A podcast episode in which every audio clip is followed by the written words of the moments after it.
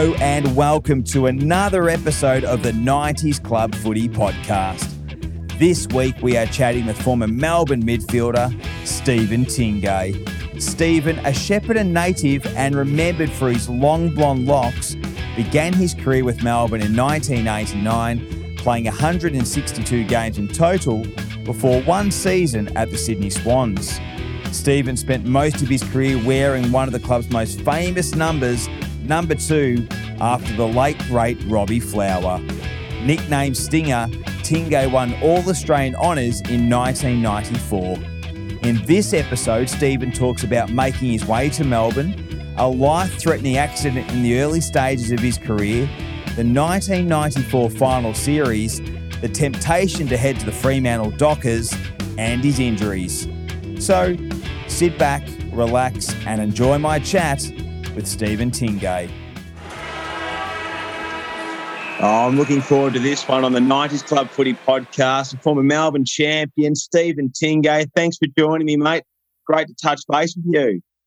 No problems. Yeah, it's had a good time with Melbourne coming off a um, premiership, other than a few issues off field with uh, Stevie May and Jakey Melksham. But I wouldn't say will be the last or wouldn't have been the first time that ever happened in um, footy club. There's been a few dust ups, but that's the way it happens. I reckon maybe in the 90s it might have happened a little bit too, mate, no doubt, because it's probably not oh. as um, serious as what it is now with, uh, you know, protocols and so forth.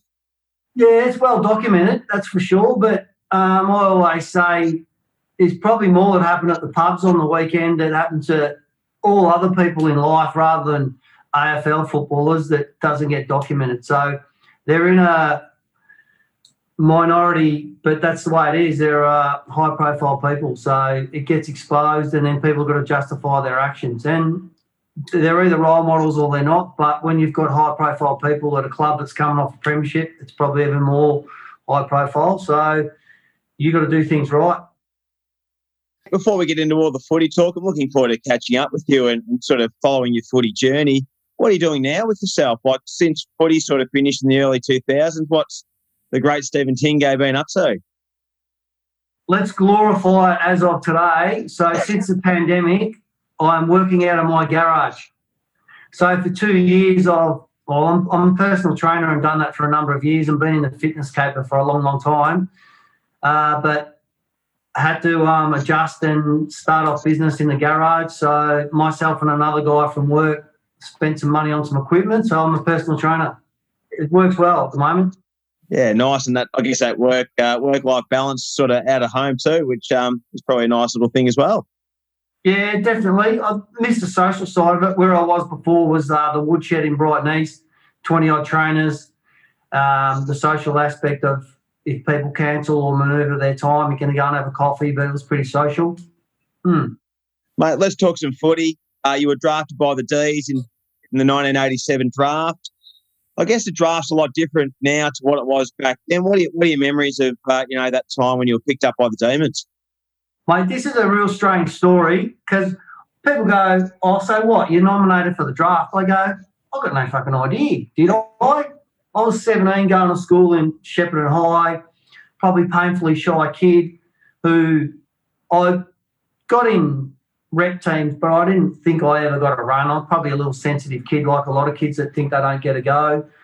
Um, and then John Ahern, who was already playing under 19s for the Melbourne Footy Club, it was we were 15 and 16, and we had a northeast uh, Caltex carnival that you have to go to to get uh, picked in the team. And I said, "Why would I go? I don't get picked or playing any of those. And he goes, no, no, come, come along. We'll just have a laugh. So he recalls that I kicked seven goals on the wing and there was 11 scouts there at Rushworth that day.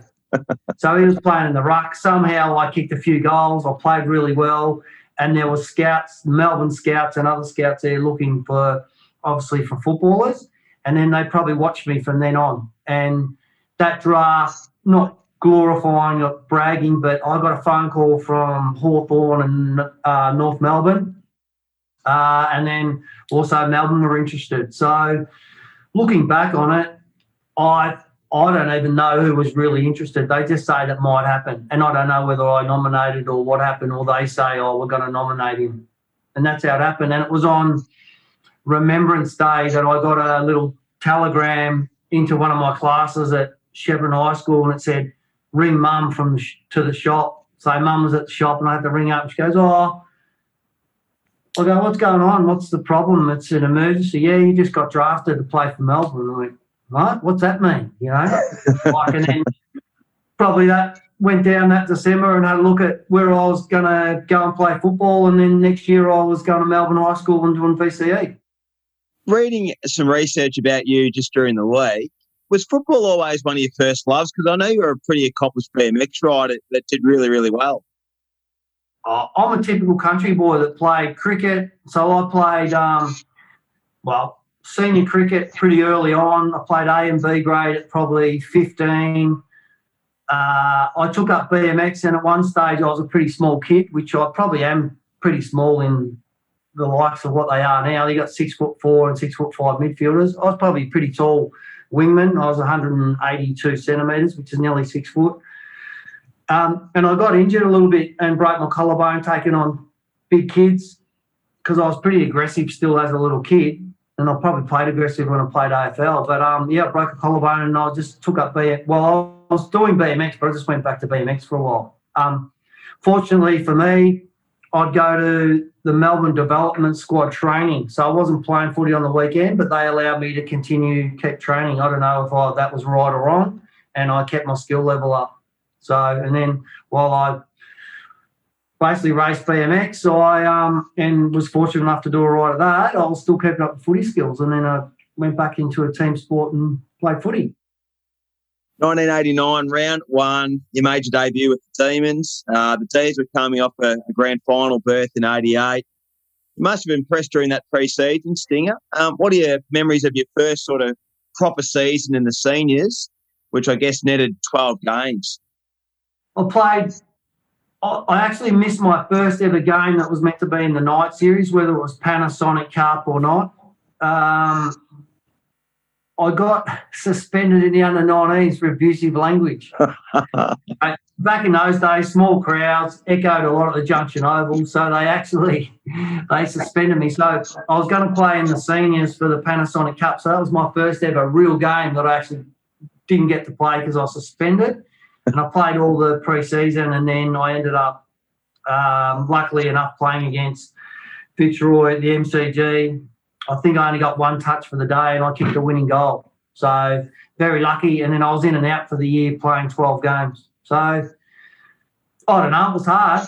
I played in the reserves at 18, 17 and 18 and you're playing against familiar names like Steve McCann and German and Larkin and all those blokes who, uh, you know, very mature bodied um, footballers and people. And yeah, I remember Lukey Beveridge one day got knocked out, or not knocked out, got knocked over by Steve McCann. And, you know, Steve McCann was twice the size of him. But that's what professional sport's all about. There's all shapes and sizes. And um, yeah, there's ebbs and flows and pitfalls that, you know, there's different sized people and different bodies. And that's the way it rolls. I'm into all that sort of stuff because of being in the fitness caper and I've worked for a number of clubs as well.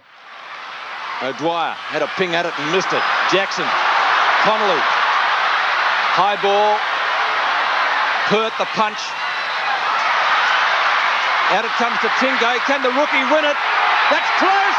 It's a goal, and the Demons have hit back, have they? If it's through, it is. Melbourne by five points in a thriller. Well, Stephen Tingay, won't he be elated then? What a fine effort from the fellow to come on the ground and kick what could be the winning goal. There's still some time left. May not be enough for Fitzroy. And then obviously 1990, you know, I guess that 12 games in the 89 season set you up nicely for, uh, for the 1990 season because then you end up playing majority of the season. So did you sort of feel like after that, having that first season, being in the under 19s before that, that you sort of were really starting to feel like you sort of belonged at the level to a certain degree? Yeah, there always comes a moment where they've got to make a decision on you. And I think it happened a number of years after that. But 90, I think I played every game, 24 games. Um, and we played in finals. I think we ended up getting beaten by Hawthorn. But I think it's more the confidence. You're, you're a skinny little kid who I was a skinny little kid who ringing wet was 67 kilos when I first went to Melbourne. By the time I was about 22, which is a little bit after that, I was about 82 kilo, which 15 kilos is a lot to put on. Mm. Um, so I was still finding my feet. I was probably lucky enough. I played on a half forward, and I was probably on and off the bench a little bit, um, and a little bit of wing. Played wing my whole life in Shepparton and hated it. So ironically, I played on the wing most of the time for Melbourne. I don't know how that happens, but anyway, um, yeah. So I was very lucky that year. Didn't get injured and played 20, 24 games every game. So yeah, under John Northey. Who was uh, was there any players or you know specific coaches that were involved in those early that early part of your journey that sort of really helped you sort of mold you into the you know into a regular AFL player that really had that development influence on you?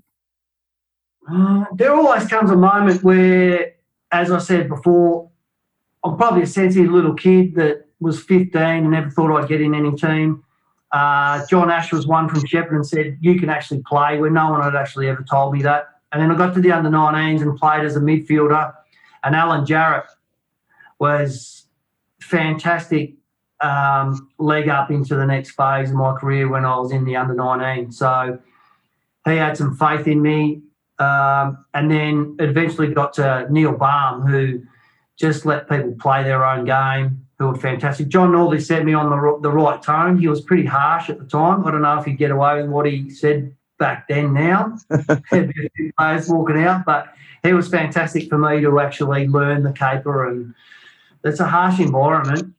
It can actually have some residual effects on you later on in life when when they um, well back then it was part time, so mm. you didn't have all that uh, discussions and find out where players are in their life. They're trying to work, and they probably hide a lot from from uh, a lot of coaches back then. But yeah, so I had John Ash in Shepparton, and then I had um, some great development coaches through the Melbourne develop, development squad. And then I had um, Alan Jarrett. I think was a good springboard because you just learn what to do as a footballer and then go into uh, senior level.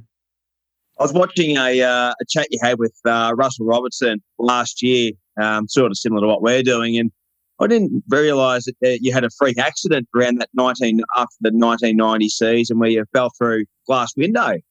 What can you share of that? And you know, did that have much of an effect of on your footy, sort of that happening? It's hard to put a yes or a no on whether it affected me. Um, I, say this lightheartedly. I had a deformity as a kid, so I had Perthes, so had ill-formed hip joint on one side. So I never ran too much. So eventually I was going to have a lot of back issues probably in the course of time and wear and tear and being a little um, country kid that played tennis and hockey and soccer and every sport possible. Um, but it was a freak accident. I got pushed through a plate glass double door and severed my thigh and then cut a nerve in my hand and did some damage. Uh, and they say I probably shouldn't be here. So I was probably lucky to play from then on.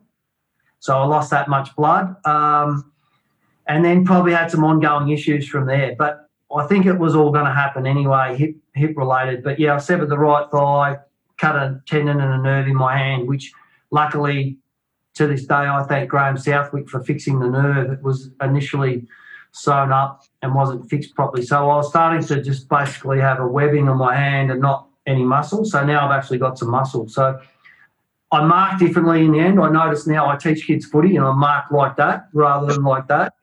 And it's a bit bit strange, but I think everyone's got deficiencies along the way. But that's what happened with that accident where I accidentally got pushed and um, yeah, the rest is history. I don't know what would have happened, but I had some chronic injury, whether it was related to that. Probably contributed a little bit, but I'm not saying it's a be all and end all of it. Mm. Yeah.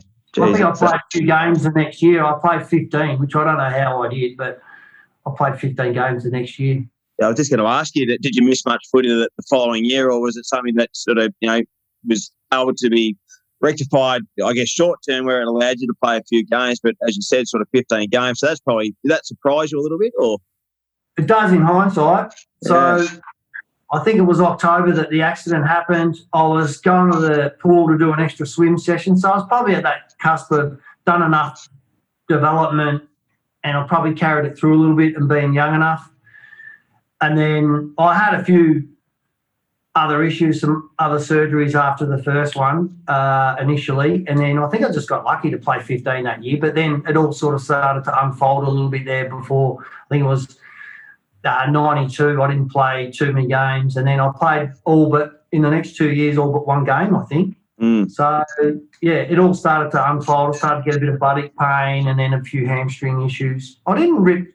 Everyone thinks I had massive hamstring issues, but I had a, just an achy buttock coming from back injuries. I had obviously had some um, stress fractures in my back as well, whether that happens as a kid from overuse or not. So something was going to happen eventually. Peter Road has Tingay loose. He uses him. Stephen Tingay can run on. Have a shot from 50. Simons gets him late. It's coming back. What a goal!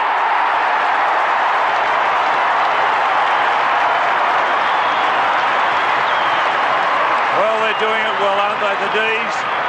Stephen Tingay, his first goal, and it's great to see him back playing football because a couple of years ago he fell through a plate glass door at Shepparton, lost a lot of weight, very lucky not to do himself further damage, but just through perseverance, he built himself back up again. He showed a lot of talent before that accident. Now he's getting back on track, wearing number two. There he is in the foreground was it frustrating, uh, Stinga? Like because it just seemed like I guess towards probably the latter part of career, you know, just sort of they kept on coming, and did it feel like they were ever going to stop and you're ever going to recover from them and get back and playing the footy that you you wanted to play? Yeah, it was always not. That was an underlying thing that I actually came to deal with. It was always you got other injuries along the way.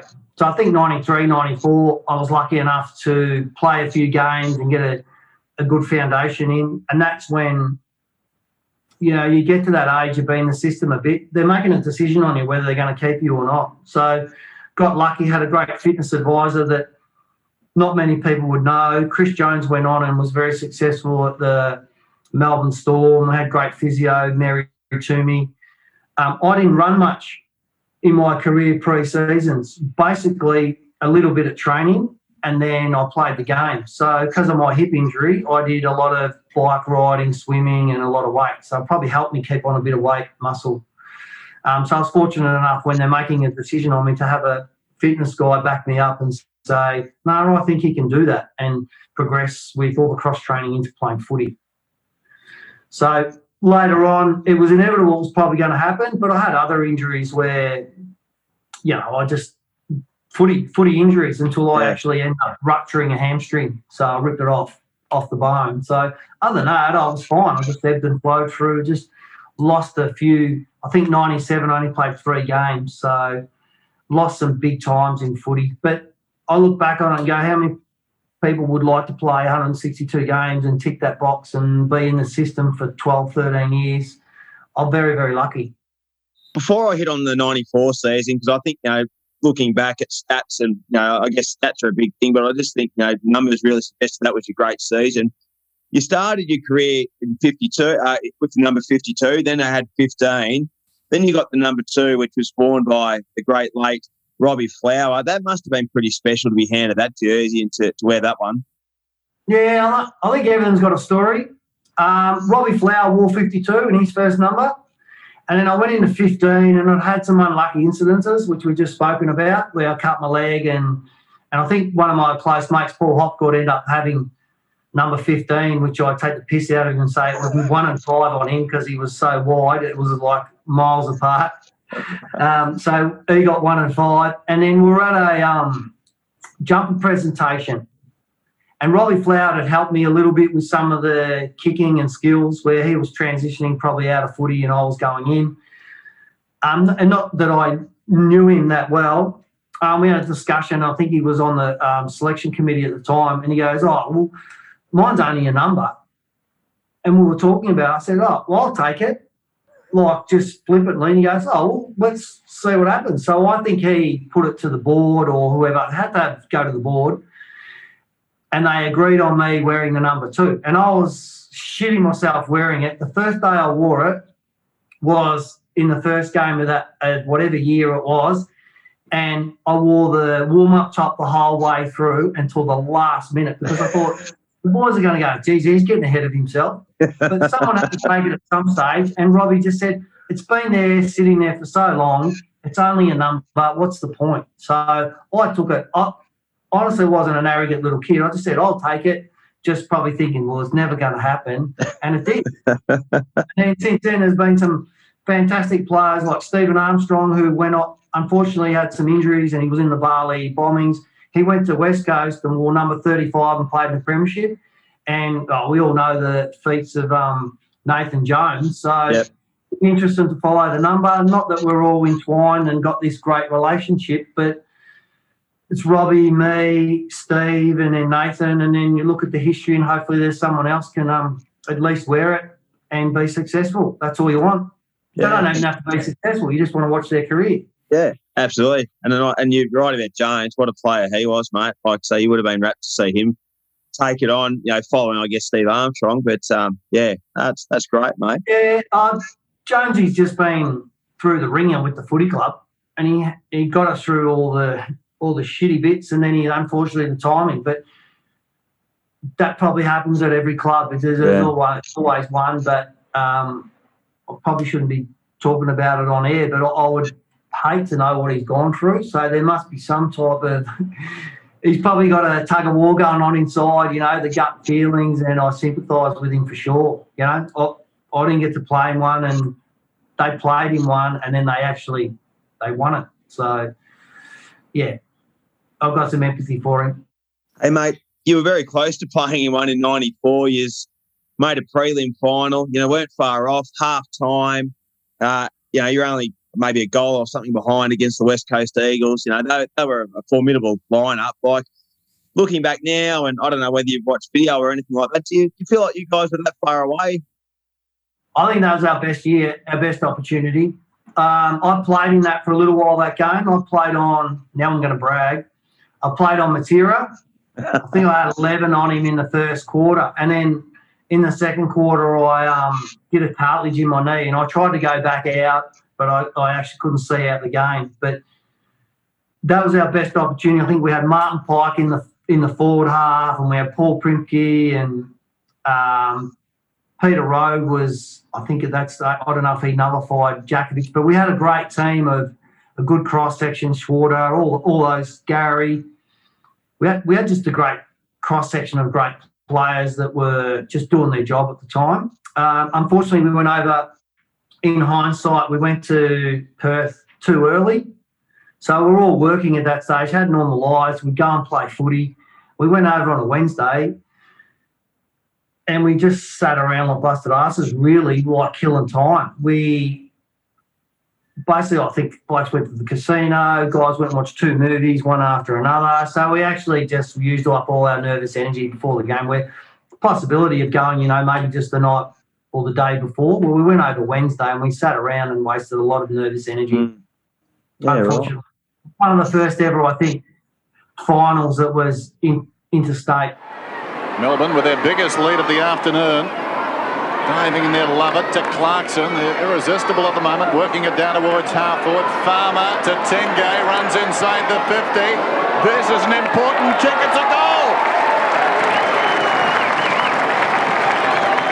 His first, and you could feel an entire city, well, almost, deflated by that one. at the end of '94, obviously coming off a, a really good season with the D's, um, all Australian, Fremantle were coming into the competition, and from what I've read, just reports and so forth, you know, they made an offer for you to go over. Were you contemplating it? Did you think about that change of scenery, joining a new entity, or were you always going to, you know, stay at uh, stay at the D's? No, I was pretty close. I was pretty close to go. Uh, Cameron Schwab, who recruited me to Melbourne, was the head of their recruiting, Fremantle. So he, he knew me. Um, ben Allan had already been signed as captain, and I was going to be vice captain. And I think him being a local boy and me also being, um, well, making my name a little bit uh, from 93, 94 was going to be a marketing player for them. And um, I had a number of off-field stuff that was going to be done for maybe just the projection of the club in its inaugural year. And I remember I'd made a decision the night before, and then I'd gone to work where I was a curator at a uh, golf course, and Paul Hopgood, who was studying, he was at home, and Cameron Schwab had dropped around a surfboard to try and entice me to go. So that was one of the funny stories. I've still got that as a trophy at home. So it's hasn't been used too much. Um, but yeah, so I, I was pretty close to go. And I look at it in hindsight now. Would have loved to have for the opportunity and the difference in um, the states and the way they follow their footy.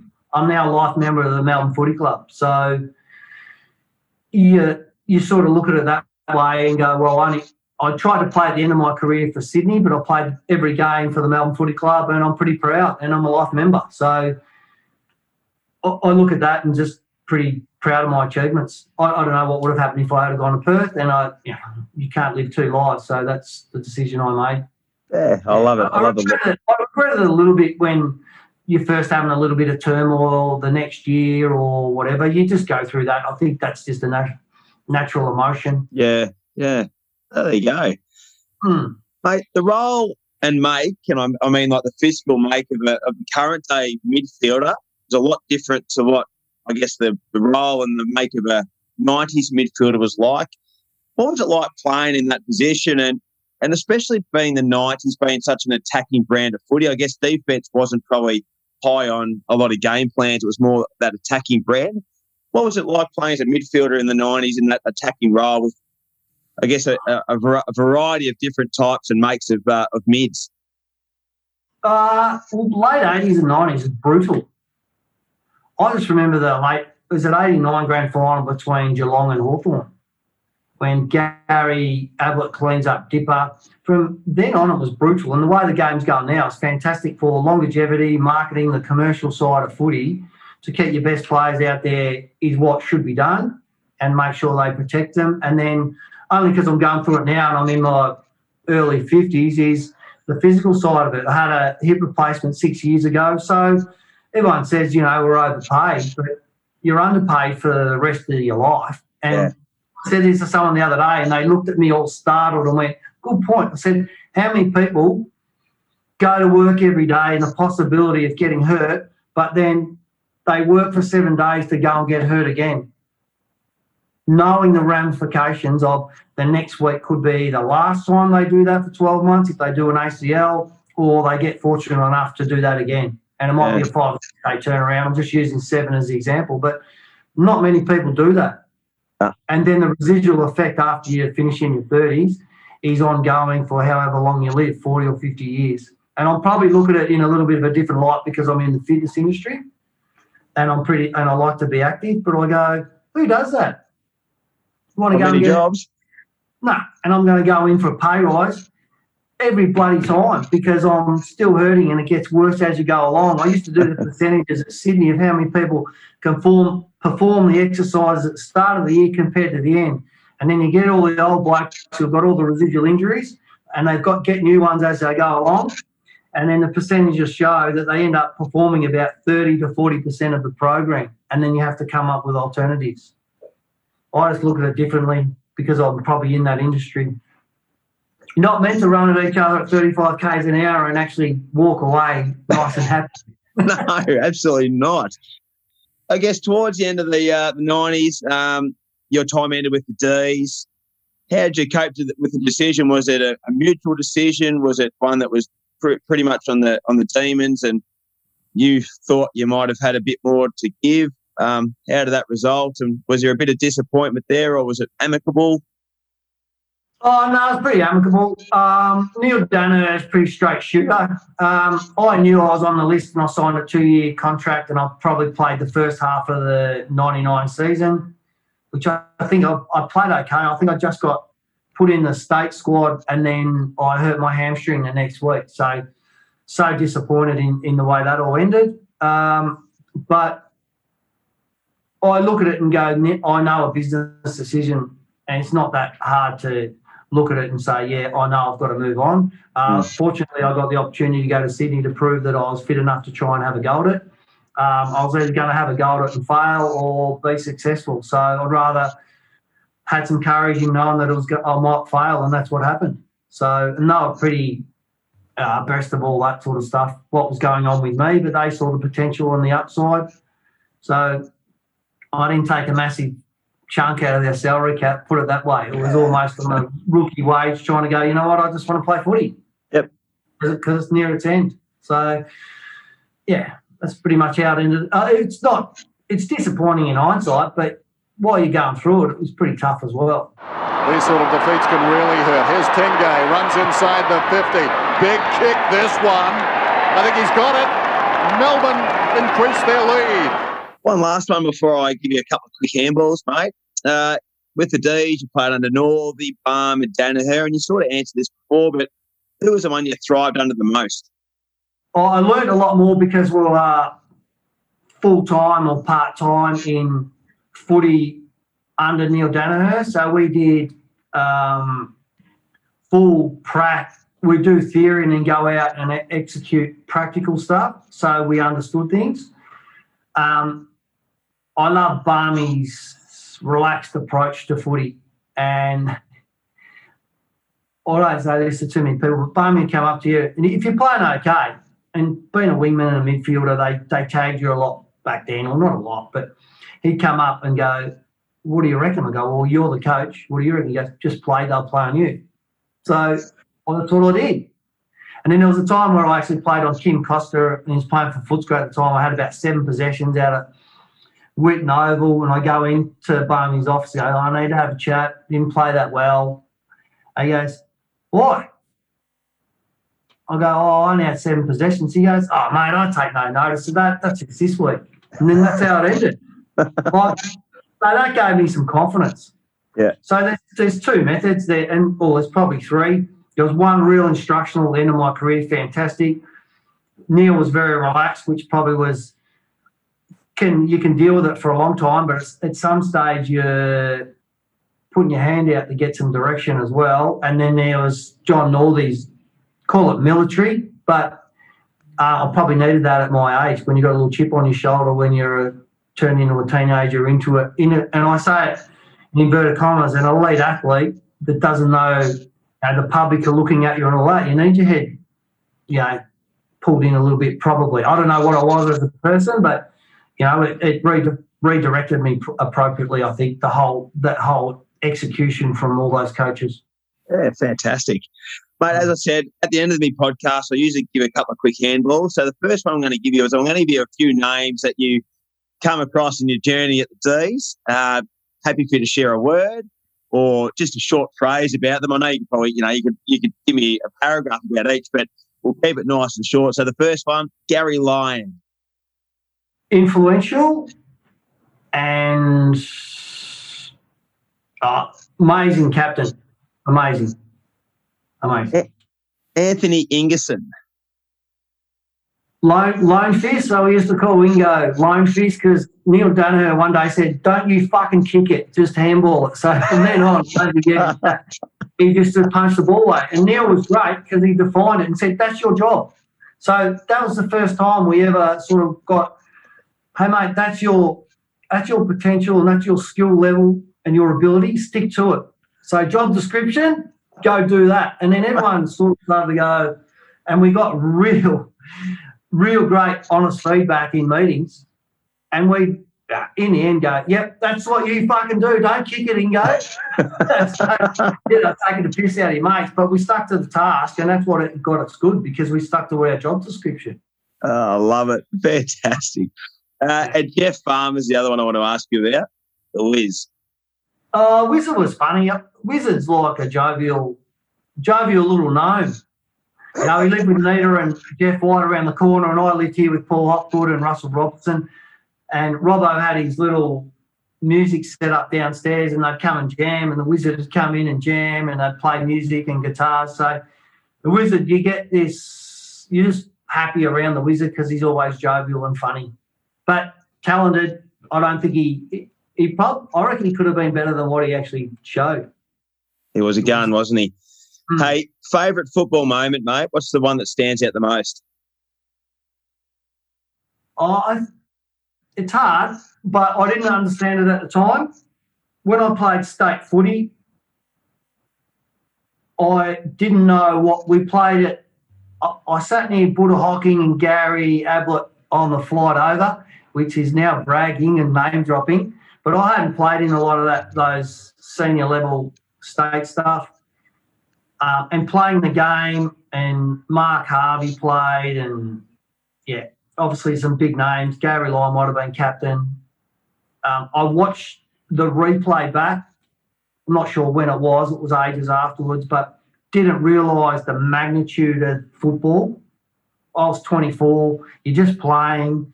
I suppose when you get a, a high standard later on, you probably put a bit of stress on yourself to get in those teams. I'd never really been in them. And I played in a state game against South Australia in South Australia, and we lost by two points. But EJ Whitten was around, and you just yeah, I was probably nervous at the time, and I look back on it in a comfortable environment and went, "That's me," without being a big head, but. You sort of don't absorb it enough when you're doing it. You're just doing Yeah. it. It's like people go, you played footy, and I go, yeah, but the magnitude of that now is super important. I think you don't sink in until you get a bit bit older and realise. People say people play a lot of games. I go, it's not all the games; it's the training and the hours before all that. It's it's horrendous. It's probably tenfold of how many games they played of what they've actually put into it. Like Craig Bradley is amazing. So I used to play cricket and then go for a run, like once he finished batting, or hear all these fucking stories, and I go, Jesus. But it's no secret, he was an amazing player. Yeah. So it's all that shit that goes in between before you tick a box and go, I played another game, another game. Hey, mate, it's been an absolute pleasure to uh, reflect on your journey. I could speak with you for hours. I reckon it'd be great to have a beer with you and, uh, and just hear all your footy stuff, mate. But uh, really appreciate you taking some time and having a chat with us on the 90s Club Footy podcast. Oh, that's fine. I'll probably didn't give you enough ammunition, but all I can broadcast to you anyway. Yeah, a couple of quiet beers would be a little bit more interesting. Trying to get the hand pass away, blanketed there by the diving Tingay. Rance, back comes Tingay though. Well done, young man. Tingay from 40 metres, it deserves a goal. I think it's going to go for him too. Oh, what an inspirational goal.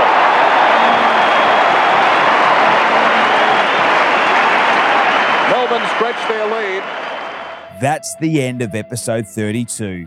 If you've missed any previous episodes, you can catch them all on Apple Podcasts, Google Podcast, and Spotify. We're on all the social media platforms, so drop us a line on Facebook, Instagram, or Twitter on any particular episode you've enjoyed or a guest you would love to hear. Next week, we catch up with popular VFL AFL commentator Tim Lane. Tough, it's rugged, it's good, solid AFL football.